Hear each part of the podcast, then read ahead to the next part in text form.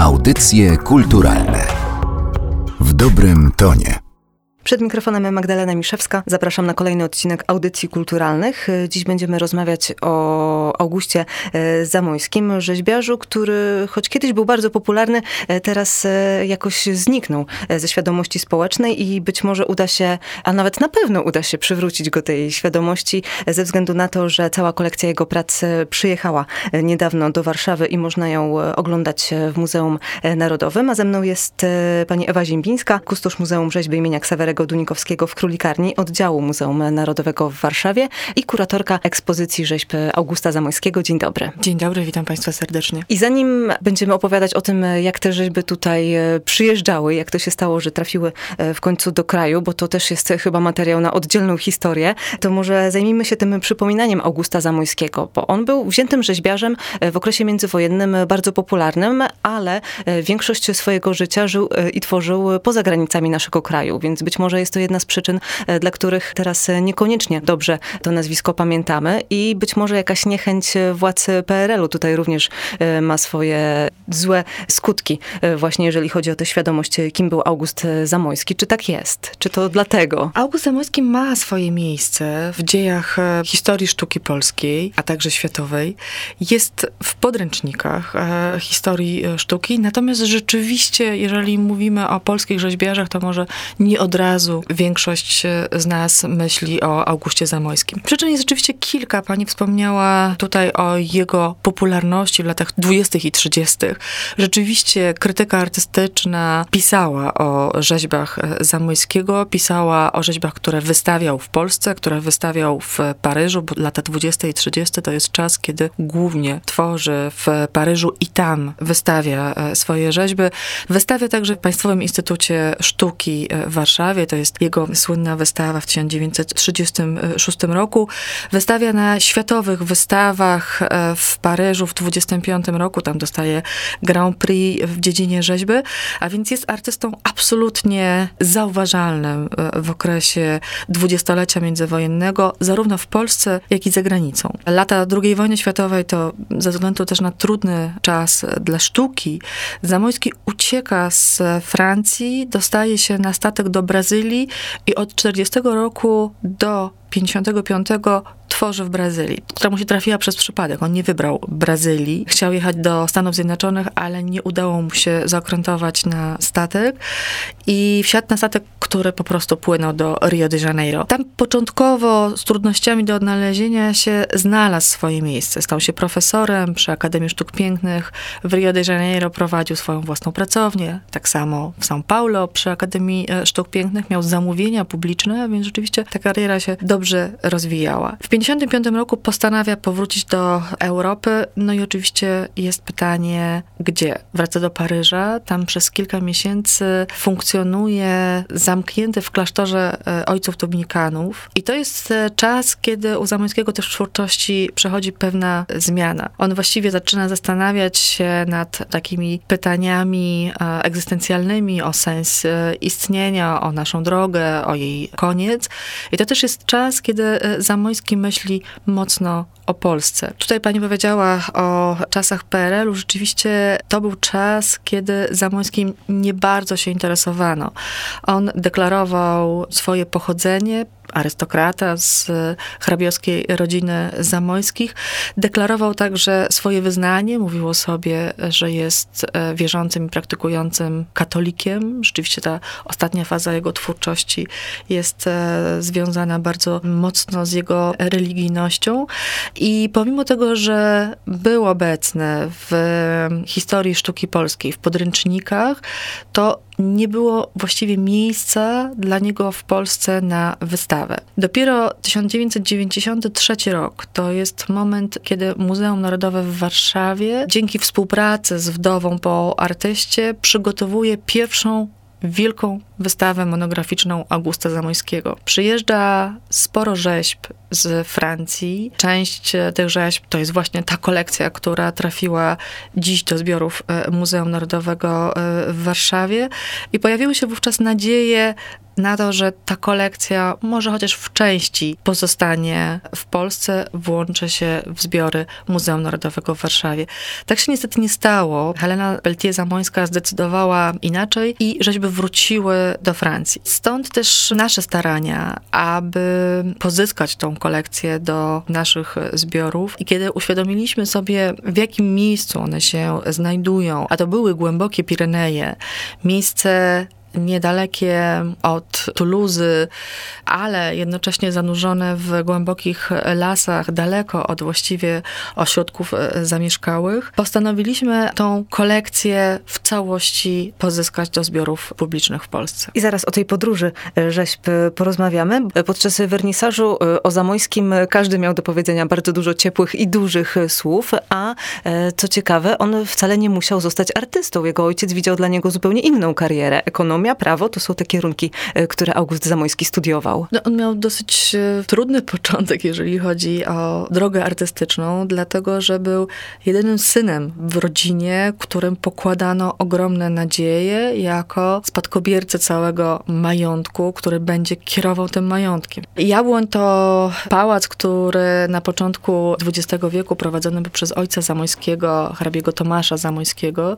Zamojski został wysłany na studia z zakresu ekonomii, rolnictwa do Szwajcarii, do Fryburga. Jak sam też podaje, miał możliwość studiowania w Heidelbergu e, filozofii i to jest właściwie taki czas, kiedy Zamojski otwiera swoje horyzonty i kiedy widać, że bardzo tęskni za rzeźbieniem. Tęskni, dlatego że jako młody chłopak pobierał takie nieformalne nauki u wiejskiego kowala i wiejskiego stolarza, ucząc się tego warsztatu rzeźbiarskiego. I w kolekcji, którą nabyliśmy i którą można obejrzeć na prezentacji w Muzeum Narodowym w Warszawie, jest rzeźba, którą Zamojski wykuł. To jest e, mały krokodyl albo smok. Tutaj jest kwestia problematyczna, zresztą sam Zamojski tak tą rzeźbę nazywał, krokodyl albo smok. Jest to rzeźba, którą Zamojski wykuł z żelaza, jak był młodym 12 czy 13-letnim e, chłopcem, a więc ta kolekcja ma swój absolutny początek w tym, kiedy zaczynał sam Zamojski swoją przygodę z rzeźbieniem. Zamojski nie skończył żadnych regularnych studiów e, rzeźbiarskich. Jak zdał sobie z tego sprawę, że właściwie jest to dziedzina, która go bardzo pociąga, miał możliwość w Berlinie i w Monachium pobierania prywatnych e, lekcji, terminowania w warsztacie kamieniarza i rzeźbiarza i tam jakby kontynuował tą swoją rzemieślniczą przygodę. I podjął decyzję o tym zostaniu w tej dziedzinie sztuki e, dzięki swojej e, pierwszej żonie, Ricie Zacchetto, artystce, tancerce pochodzenia włoskiego, starszej kilkanaście lat od Zamojskiego. I to było drugie tąpnięcie pomiędzy ojcem a synem. Ojciec nie zaakceptował wyboru partnerki, nie zaakceptował tego małżeństwa i nie zaakceptował tego, że Zamojski pod wpływem Rity podjął decyzję o zostaniu artystą. Wspomniała Pani o tej jednej z pierwszych rzeźb Zamojskiego, która jest początkiem kolekcji. Kolekcja jest przedstawiona w muzeum e, tak, żeby przypominać pracownię rzeźbiarską, więc można sobie przejść dokładnie, obejrzeć te rzeźby i zauważyć właśnie kilka etapów w twórczości Zamojskiego o tym etapie religijnym już trochę była mowa, ale rzeźby kubistyczne i rzeźby realistyczne można ze sobą e, przeciwstawiać właśnie przyglądając się wystawie. Samojski był artystą, który poszukiwał. To nie jest artysta, który wszedł w jedną swoją e, drogę i na niej pozostał. On rzeczywiście próbuje różnych dróg, on eksperymentuje, on szuka nowych e, form ekspresji. Koniec właściwie lat dziesiątych to jest moment, kiedy Zamojski jest jednym z artystów czerpiących z doświadczenia kubistów i futurystów. Zamońskiego nazywa się formistą. Rzeczywiście on przynależy do tego ugrupowania i zmaga się z formą rzeźbiarską, zmaga się z przestrzenią, zmaga się z różnymi punktami widzenia rzeczywistości i transformuje tą e, rzeczywistość w sposób bardzo indywidualny. Część e, swoich e, rzeźb wyprowadza od takich realistycznych studiów i mamy możliwość zobaczenia na przykład na wystawie realistycznego przedstawienia i tej transpozycji formistycznej, jak sam Zamojski mówi. Mamy tutaj przepiękne portrety Marii Walter-Kirchen, mamy portret Antoniego Słonimskiego w bardzo trudnym kamieniu, którym trzeba rzeczywiście oznaczać się ogromnym wyczuciem i sprawnością ręki, a także siłą fizyczną, bo dioryt to jest twardy kamień, który podlega specjalnej obróbce i on w tym okresie właściwie wyciąga tylko cechy charakterystyczne, aby ubrać je w formę. Zrywa z tym formizmem, zaprzeczając temu, co jakby wcześniej robił, nawet w takim akcie deklaracji końca formizmu w Zakopanem niszczy kilka swoich rzeźb. A to jest i... akurat bardzo ciekawe, bo te rzeźby zniszczył, a inne potrafił odkupić od e, tego, kto kupił je najpierw od niego. Tutaj też jakby jest bogactwo tej kolekcji, bo Zamojski troszczył się o tą kolekcję, żeby ona była reprezentatywna dla jego twórczości. Stąd właśnie jest ta kwestia, o której pani mówi, czyli odkupywanie swoich rzeźb, które wcześniej sprzedał, aby nie brakowało pewnych elementów tej kolekcji. I tak jak mówiłam, zaczynamy rzeźbą wczesną, kiedy Zamojski ma kilkanaście lat i dopiero zaczyna przygodę z rzeźbieniem, a na ekspozycji będzie można zobaczyć rzeźbę Zmartwychwstanie, którą artysta przygotowywał na swój nagrobek, a więc możemy prześledzić absolutnie całą twórczość Zamojskiego od tych wczesnych lat, przez okres właśnie lat 20., 30., formizmu, powrotu do klasycyzmu, bo on ten późniejszy czas nazywa właśnie powrotem do klasycyzmu, gdzie dominują głównie portrety kobiece, akty kobiece, gdzie artysta właściwie poszukuje w sztuce starożytnej Grecji i rzymskiej, tej klasycznych przedstawień.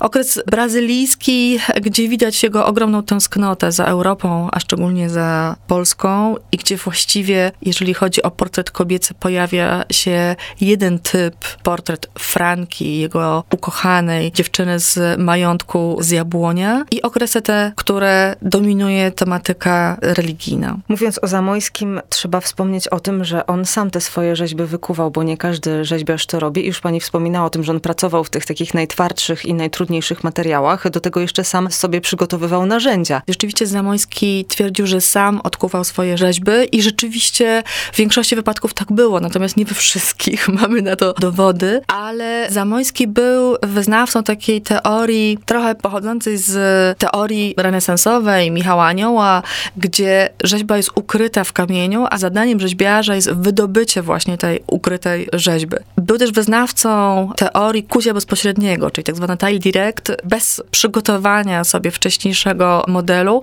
co oczywiście nie realizował konsekwentnie, bo znamy rzeźby, które służyły mu właśnie jako modele do do odkuwania, ale prawdą jest absolutnie to, że większość swoich rzeźb odkuł samodzielnie, przy użyciu często też narzędzi, które sam tworzył. On oczywiście na rynku miał problem, żeby znaleźć narzędzia, które mu odpowiadają, które by posłużyły do efektu zamierzonego. W momencie, kiedy pracował w bardzo trudnych e, materiałach twardych, diorycie, o którym mówiłyśmy, bazalcie czy granicie, to są bardzo wymagające kamienie, wymagające i niezwykłego kunsztu odkuwania, ale także bardzo dużej siły fizycznej, a Zamojski ją posiadał jako sportowiec e, realizujący swoje pasje sportowe też w wielu dziedzinach, bo był czempionem w narciarstwie, codziennie e, biegał, też był słynnym bohaterem przejazdu z Paryża do Zakopanego w 1925 roku. Był witany w Zakopanem, jak e, dzisiaj są witani czempioni kolarstwa,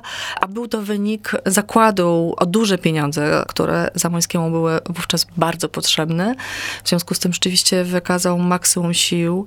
Tutaj specjalnie podaję tę anegdotę, bo Zamoński to także niesamowita osobowość, bardzo ciekawe życie, szalony człowiek, kochający życie, bawiący się tym życiem i jakby korzystający z życia.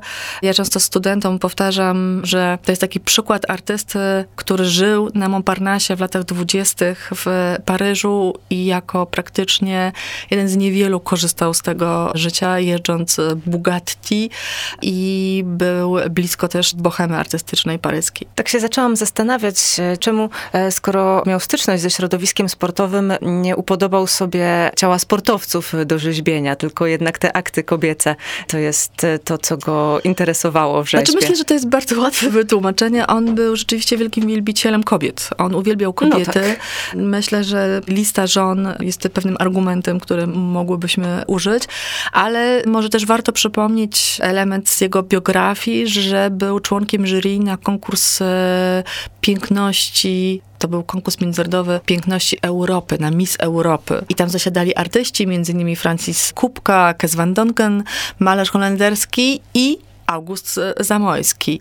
Dwukrotnie był członkiem tego jury, wypowiadał się o ideale kobiecej e, urody w prasie. Robił to rzeczywiście z wdziękiem i z gracją, podkreślając też e, walory nie tylko fizyczne, ale piękna wewnętrznego. Natomiast rzeczywiście przez całe życie portret kobiecy, akt kobiecy to był temat, który go fascynował. Lata właściwie 20 i 30 to jest głównie tematyka ciała kobiecego. No brzmi też jak człowiek, do którego kobiety mogły wzdychać. Myślę, że tak tak, no ja znam jego zdjęcia archiwalne, to on y, bardzo chętnie pozował, prężąc y, muskuły. Często też pozował w negliżu, aby pokazać właśnie swoje umieśnione ciało. Rzeczywiście był bardzo wysportowanym człowiekiem. Fantastyczne też są zdjęcia z lat dwudziestych, kiedy uprawia bieganie pod y, wieżą Eiffla na polach elizejskich. Także fascynująca postać. Jego rzeźby można oglądać w Muzeum Narodowym. Można je oglądać dlatego, że udało się wynegocjować wynegocjować ich przewiezienie do Polski, to jedno, a drugie udało się je przewieźć, bo to też musiało być nie lada wyzwanie. Kilometrów do przebycia bardzo dużo, rzeźby bardzo często ciężkie i bardzo ciężkie, to słowo bardzo to chyba tutaj trzeba by e, powtarzać nawet e, wielokrotnie. Do tego trzeba przecież jeszcze zadbać o to, żeby się nie uszkodziły w transporcie. Jak to zrobić? Poruszyła Pani kilka ważnych kwestii. No rzeczywiście rzeźba nie jest łatwa. Ja pracuję z rzeźbą już od wielu lat i rzeźba ma swoje wymagania. Kwestia ciężaru, wagi, która czasem jest e, rzeczywiście dużym wyzwaniem dla nas logistycznym. Kwestia materiału, kruchości czasem tego materiału, przecież gips to jest bardzo wrażliwy materiał, zabezpieczenia do przewozu. No ale tutaj jest oczywiście kwestia specjalistów, e, których mamy e, w muzeum, fantastycznych konserwatorów, którzy zadbali o każdy właściwie detal, abyśmy mogli w bezpieczny sposób dla obiektów przewieźć całą kolekcję. Pozyskanie kolekcji zaczęło się dużo wcześniej, zanim proces przywiezienia, bo to było no, kilkunastomiesięczny proces bardzo intensywnych negocjacji. Decyzja została podjęta o zakupie w 2017 roku, a od tego czasu do końca 2018 roku negocjowaliśmy całą umowę. Mieliśmy za partnerów właścicieli rzeźb, którym przepisała całą kolekcję Helena Peltier-Zamojska i spadkowierców e, Heleny dotyczących praw autorskich, bo myślę, że tutaj warto też powiedzieć, że wraz z całą kolekcją zakupiliśmy prawa autorskie do kolekcji Augusta Zamojskiego. I tutaj wyzwanie dla nas logistyczne, konserwatorskie, wraz z firmą specjalizującą się w przewożeniu dzieł sztuki przygotowaliśmy cały plan wydobycia rzeźb z pocysterskiego klasztoru, w którym znajdowały się jak możecie sobie Państwo uzmysłowić, no, poczysterski średniowieczny klasztor nie posiada wind, w związku z tym część rzeźb rzeczywiście musiała być ręcznie znoszona po e, schodach, a część rzeźb to są e, duże ciężary. Niektóre z nich mają powyżej 300-500 kilo. Także rzeczywiście tutaj musieliśmy pojechać bardzo przygotowani logistycznie i właściwie każdy szczegół transportu był przemyślany. Druga kwestia to był stan zachowania obiektów. Mm, miejsce, gdzie były przechowywane no, nie posiada takich specjalistycznych warunków jak w Muzeum Narodowym w Warszawie.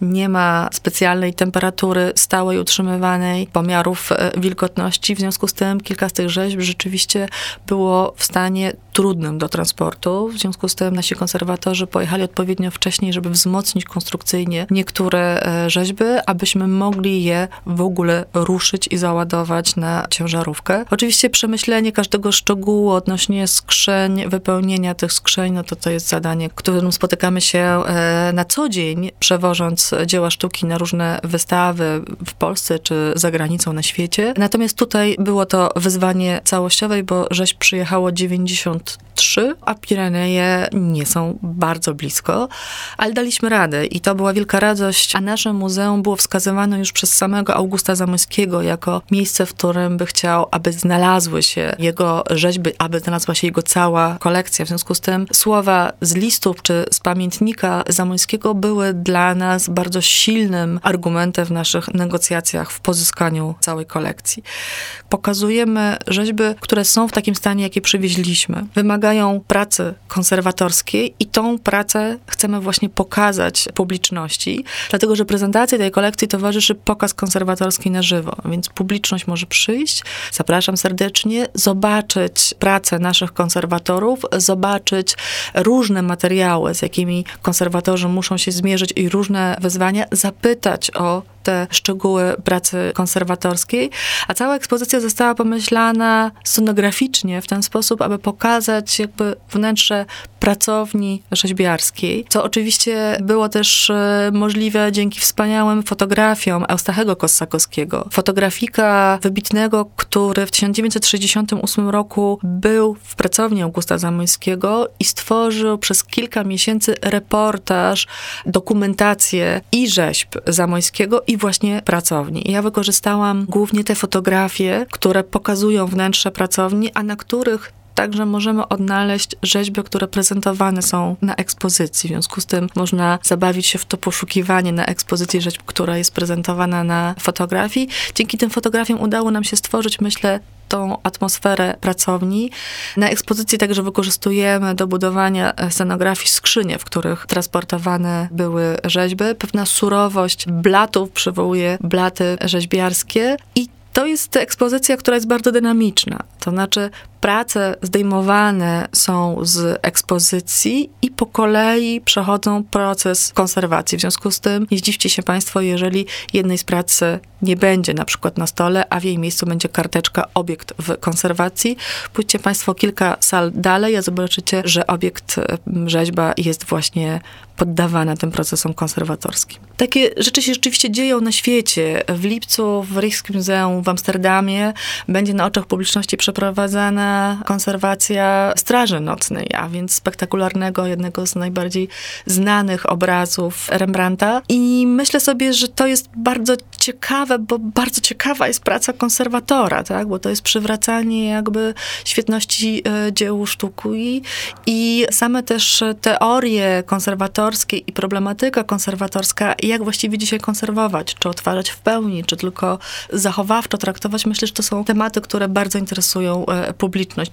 I myślę, że to jest e, moment, kiedy możemy mówić o wielkim święcie naszego muzeum, wielkim święcie rzeźby, bo jednak kolekcja jest głównie rzeźbiarska, pomimo tego, że zobaczcie Państwo też na ekspozycji kilka rysunków, szkiców takich właśnie przygotowawczych do rzeźb e, Zamońskiego. Ja byłam i widziałam i podsłuchiwałam też konserwatorów pracujących e, nad rzeźbami, także polecam. Dziękuję bardzo. Dziękuję serdecznie. Audycje kulturalne w dobrym tonie.